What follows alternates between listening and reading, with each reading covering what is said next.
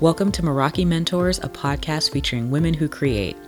We interview creatives from every field and around the globe to discuss art, risk taking, and what it means to live a creative life. Here's your host, Candace House. You're about to hear from one of my good friends and one of the most talented writers I know.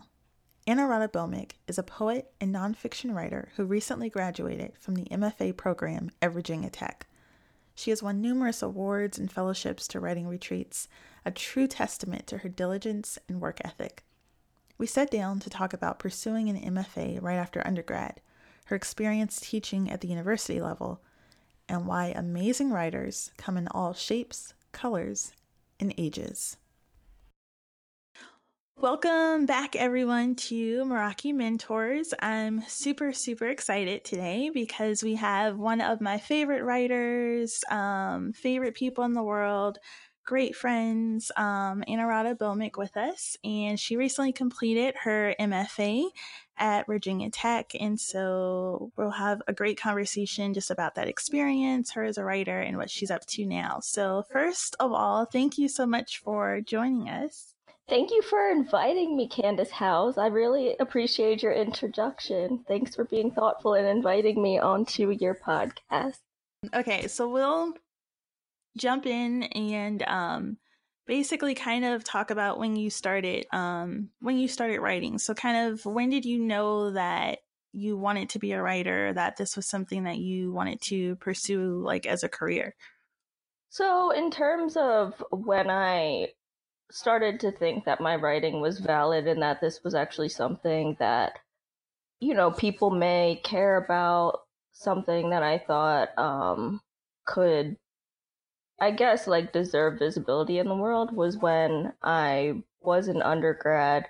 Um i took a first year seminar called reading and writing women's lives with professor jane danielewicz and that was kind of like my introduction into creative writing. So like before people start college, like they pick their first year seminars and um, that was the one I chose. It was like around the first time that I started writing like creative nonfiction that wasn't like, you know, kind of like the personal statements they make us do for college and all that. And um, it was in her class that she kind of pushed me to like investigate the things that you know, a lot of things that are in my work, kind of like the relationship with my parents and like college pressures and I guess like career paths and like she was the person who kind of told me make your decisions and be responsible for them in terms of if you don't want to be a doctor then let's think of other paths. It was really her and then also um, just other professors i had in the creative writing program like pam durban um, who really showed me that like the content of like my poems and stuff. They're a lot about like trauma and like family stuff and they were the first ones who told me you know you have talent. There's something that like what you're writing about is important and it could mean a lot to other people. Um that was kind of what made me think oh i could be like a writer. That's definitely what um steered me towards grad school. When i started publishing i was like oh okay like maybe people um may consider me like a real writer. Now i don't know. I know that's like a weird question or whatever like but that was kind of like the standard i set for myself um because i was told like my whole life you you have to be a doctor and that was like the only route um and i obviously didn't end up doing that when i was in college. I like entered college wanting to be like a psychiatrist. Like even before then sure like i had teachers tell me that i was a good writer and stuff but i didn't think it mattered until i met those professors did you ever write kind of like for fun when you were younger, like in high school or as a kid, or did you just think, oh, you know, I, I did well on that and kind of move on from there? Writing in general, it did stem from like my childhood. Because I remember you asking, like, oh, like what made you want to be a writer? And low key, I never, it wasn't something that I wanted to do. It was almost something that um you know, I was like some brown kid. I had moved to like an old white town. I used to be like really chubby and like really nerdy. I never really had social skills. I still don't really like I'm glad people like me and stuff.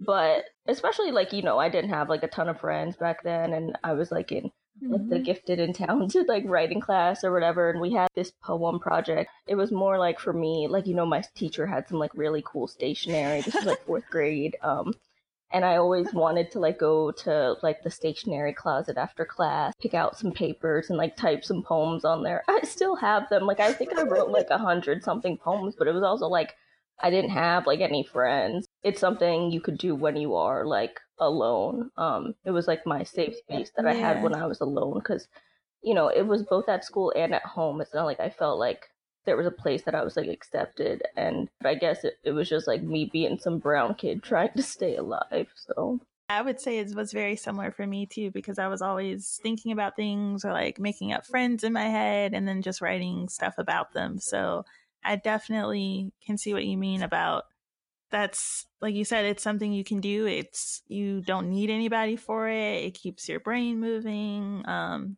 I feel like writing is often like romanticized, and people give these like really deep responses for like what ma- drives them for writing, or like mm-hmm. what is what the things that they care about, what motivates them. And I'm seriously like, I was a loner. Like, I, you know, didn't really see myself like in any space. I didn't think there was a space for me. But when I wrote, and even when I write today, like, I need solitude, I need being alone. Um, I need space from like the outside world because it was like the one thing I could call mine when there wasn't like other things that I could control. I couldn't control like my family life or where I was growing up. Like I couldn't control the racism around me, but I could at least like control I mean, like, I'm sure I didn't think about this that much then when I was like in fourth grade, like writing these poems in like Comic Sans and like putting them like formatting them in like center or like with word art and all those uh, other like ugly things and like microsoft word.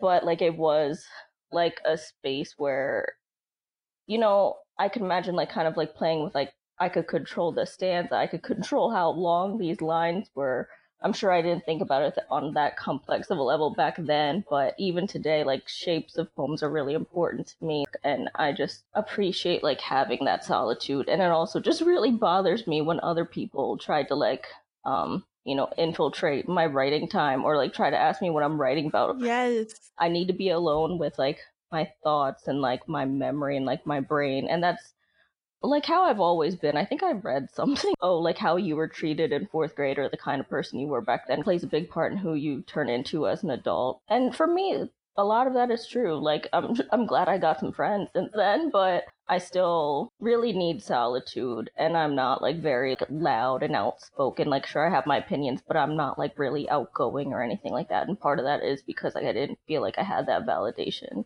when I was younger. Absolutely did like friends, family, did anybody ever say like, oh, like that's weird or that's going to be really hard? Or was everybody kind of like supportive about it? All the time. Like, I'm sure there are some writers who have received lots of validation, lots of praise for like their work, who have always been given so much support.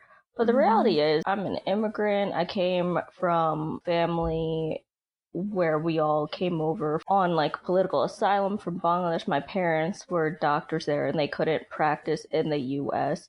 So I can't say that deciding not to do medicine there wasn't any other option for me. Like I was confined to that choice for my whole life, even like when I was younger, like in first grade, and I said I wanted to be a vet.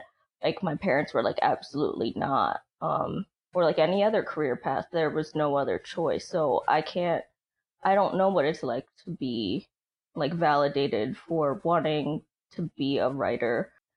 Or I remember I had this partner back in college and they were just like, you know, like MFA programs, no one gets in. That's actually a sentiment I heard from a lot of people, like friends and people in college. Like people just don't get into MFA programs, especially out of undergrad. Um, I mean, there definitely was pushback, but you know, writing was ultimately something when I do it, I'm just like, I can't think of like all the people who may not like my writing or who may think that what I'm doing is like not worthy or like, you know, the odds of me like actually being recognized for it are so slim because I don't write for them. You know, like I said, like writing is something that I always associate with being alone. So I don't think about them when I'm writing. I don't do this to like make sure that I'm the model minority. They have enough doctors, they have enough engineers.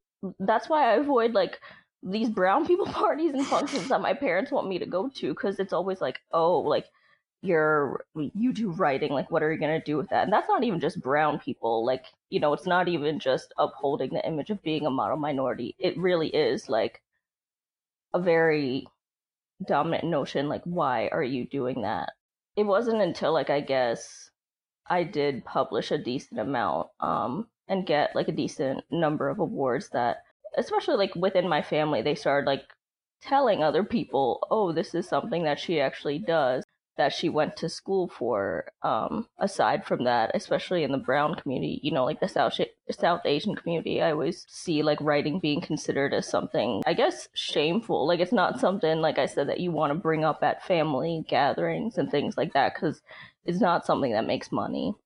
That's such an important point because, especially in you know communities of color, there's always like this very high standard just because it's so difficult sometimes to make it in society. And then everyone kind of has this all or nothing mentality that, like you say, you're either being a doctor or you're doing something really, really profitable or nothing.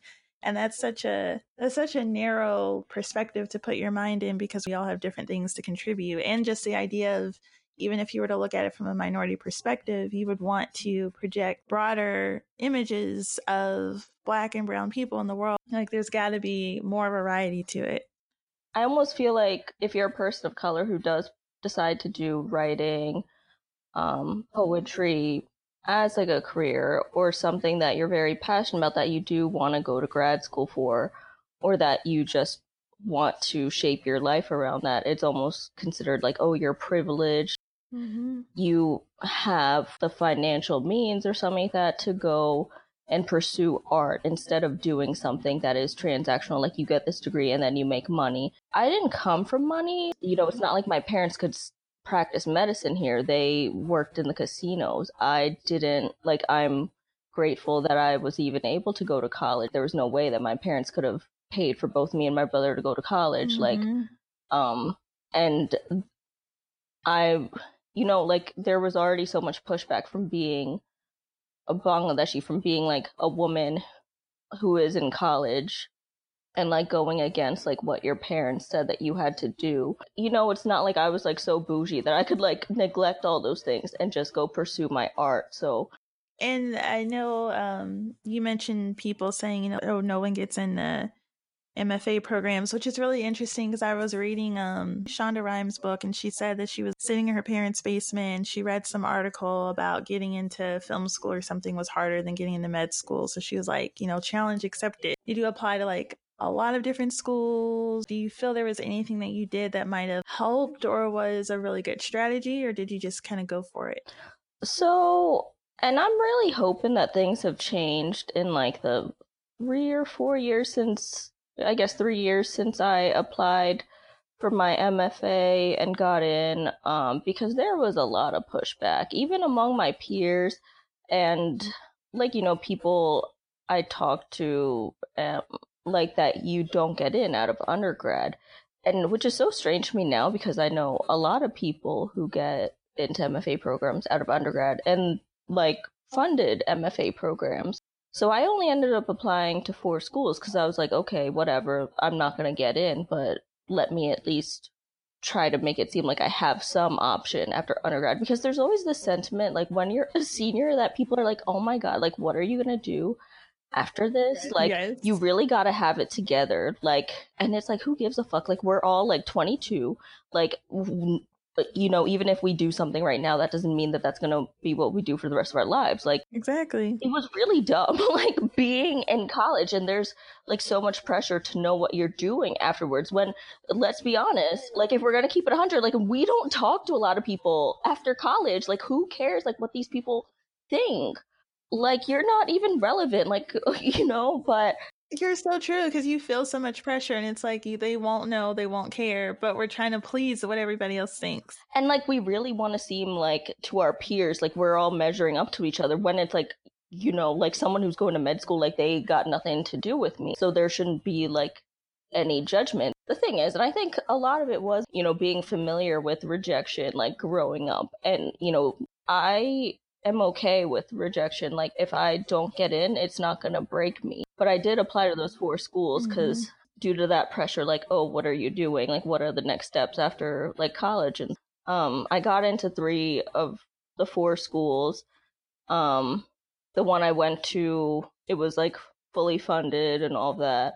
If I were to do it all over, I maybe would have applied to more schools, but I definitely wouldn't have delayed going because at that time, you know, things I was writing about, I was like writing about my childhood, but I was, also like addressing like some things with trauma, and it was just necessary, I felt at that point for me to you know, just write more. And I think that going to grad school did allow me to have that discipline to keep writing about those things instead of like avoiding them. I was able to like process just like my life better because all my poems are autobiographical like in case anybody had like any doubts about that. Like they're all they're all about me. There's like no other brown girl that i'm talking about is me. But um so i don't regret ever going directly into grad school. I think that was what was necessary for me at the time. Mm-hmm. it felt most urgent to keep writing at that time and it would have been so easy just you know given up and like tried to avoid writing. Grad school like sure you get paid time to write but there's also other obligations that may not be as pleasant. Teaching like composition or doing other things that aren't directly relevant to creative writing. I still think that having that time to write and also just like being in workshop, mechanically like producing work, I think that was helpful for me. Though I know there's a lot of arguments like, oh, who, you know, are 22 and you don't have that much life experience. Like an MFA should be like when you're older and like you could you know, have more shit to write about. Um, like a bunch of arguments that to me, like maybe it's because I'm a millennial. I'm like, I I don't think that matters. I I still don't think it matters. Like I'm sure, like you know, I'm people definitely disagree with that. But if you want to go to get an MFA after undergrad, like I don't see why. Um, I don't know if people assume that if you're 22 like 23 that you can't write as well because that's just simply not the case but i don't regret it. I just get so annoyed when people have that philosophy that somebody's too young to write or they're you know they don't have enough life experience because honestly writing most of the time it's all about your experience and all it's all about your emotion and if you've lived any amount of time you've got experience and you've got emotion. So i definitely agree I don't know, like, what kind of. It, there shouldn't be some assumption that every 22 year old just doesn't have shit to write about, or that they're all going to be writing about their exes or something. People could write about whatever they want, but, um, and I know, like, a lot of people who are around my age that all write drastically different material, but it would be very unfortunate to kind of miss out on having people who are in their early 20s straight out of undergrad not going to grad school and others missing out on like the talent that they do bring to the table. People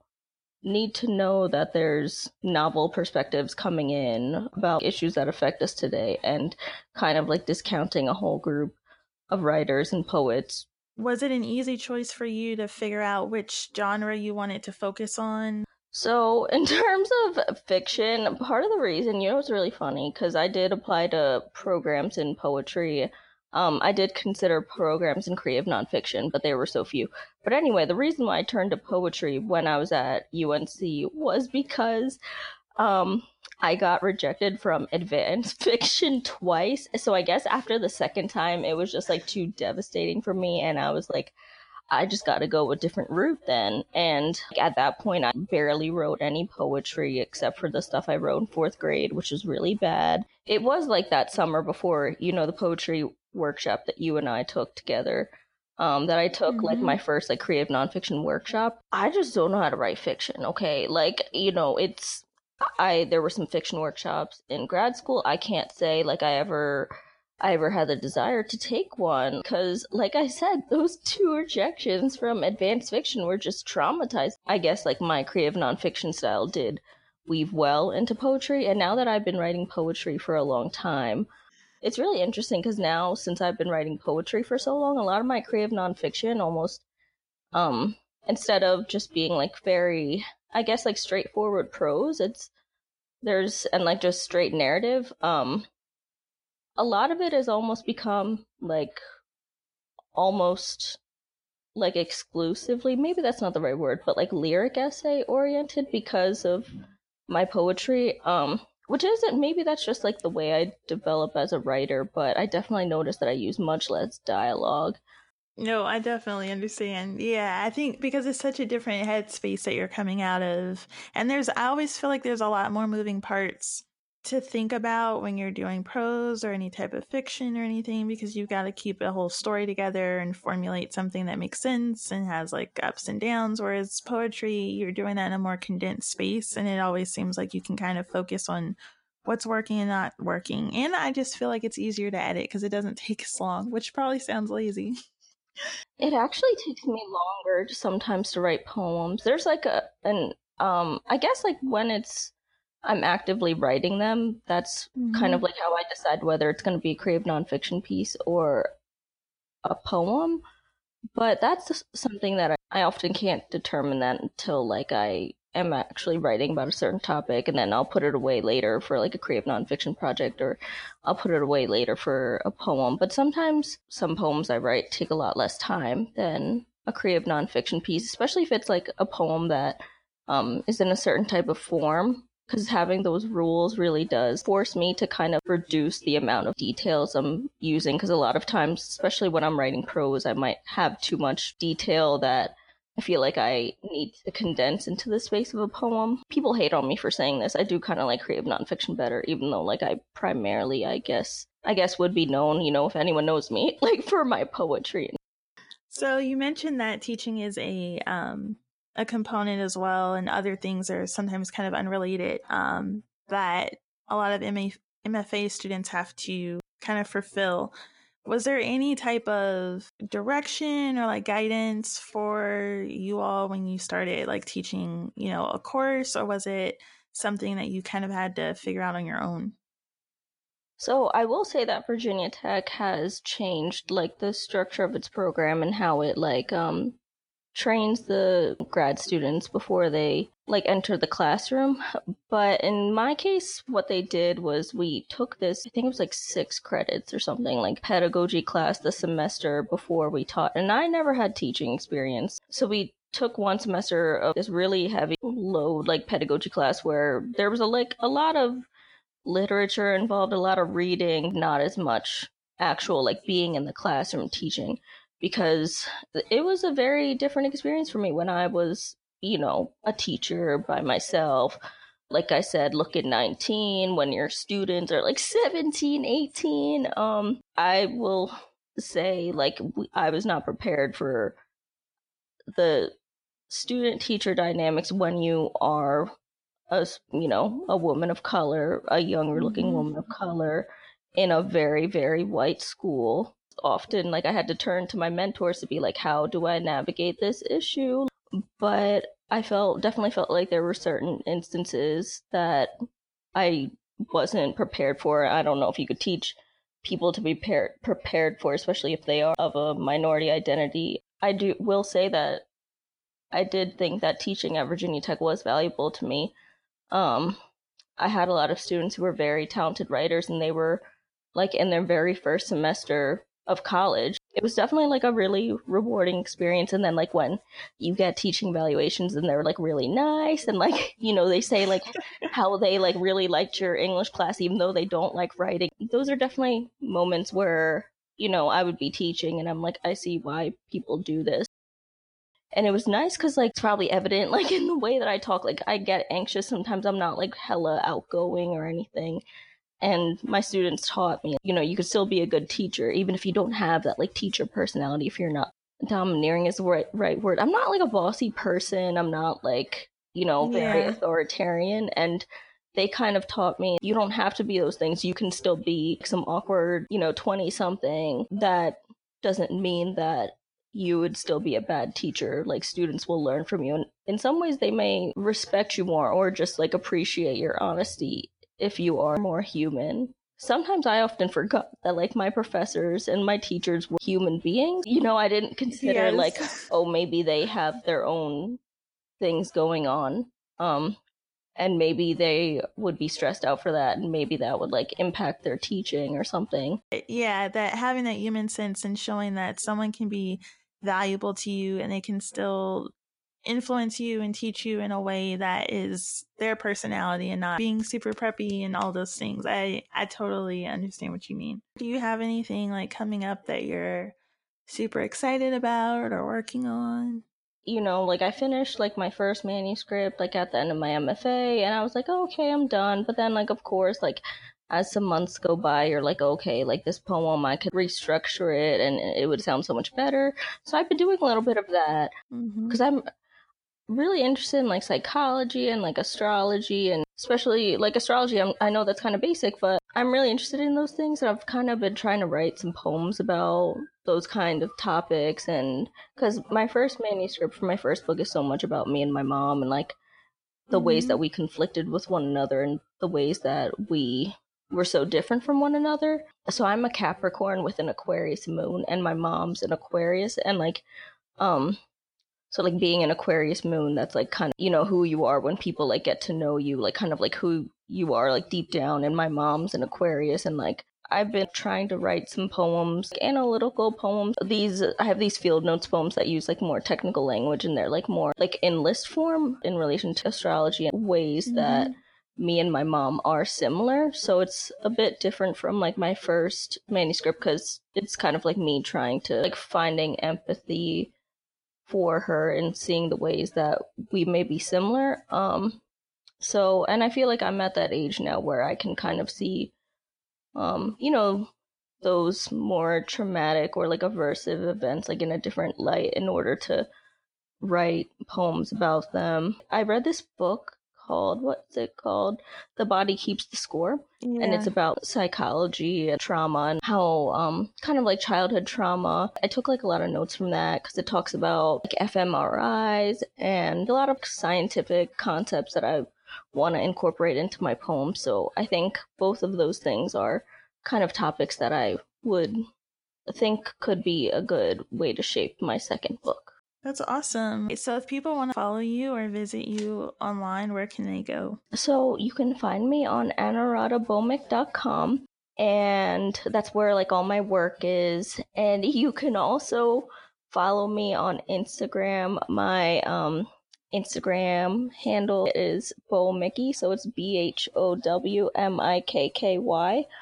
Um, and I'm on Facebook too. So we're going to um, finish up with our Meraki picks. And so I'll start with the I'll start with food this time since I love food. So what is a restaurant that you just love that you wish everybody could go to? So Mint at UNC Chapel Hill. It's on West Franklin. That still to this day is like my favorite restaurant. I've been in Philly. I've been like trying to find the, an Indian restaurant with the best paneer the best paneer still to this day is at Mint in Chapel Hill, North Carolina. I think everyone should go. And what is a song that maybe has been stuck in your head or you've been listening to a lot lately, or maybe even just like an artist if it's been like, yeah, because songs can be hard. I know that this isn't like I should have picked like something more like unique and stuff, but I do really like God is a Woman by Ariana Grande. Um, yes, I'm a big fan of that song. Like whenever I'm like walking to work and I have that song on, like I feel like it's gonna be a good day, and I'm like really cranky when I walk to work. So I'm glad that it puts me in a good mood. I love that song too. Okay, and then finally, what's like a quote or something yeah some type of saying that um that you kind of like live by that you say to yourself when you're when you need a push? Um, okay. So one time I want to say because I don't, I don't, it might not have been Tumblr because I don't know if Tumblr really is a thing anymore these days. But I found this picture, maybe it was on Instagram, um, and I hung it up. It's in my apartment too, um, but it just says like be be who you needed when you were younger, and I think that I often think about that, even though like I know it's not like a really like poetic quote or anything, but I often think about that when I write and also like in the way that I kind of conduct myself um on a daily basis. So yeah. I like that a lot. And I'm going to I'm going to throw a fun one in for you too. So this is like a fun fact for anyone um and especially if you um, do follow Anuradha, you'll see it, but that you love makeup, which is awesome. So I'm going to throw in a fun question for you. If you have any new, I don't know, brands, products, anything you want to share with us that you've been obsessed with.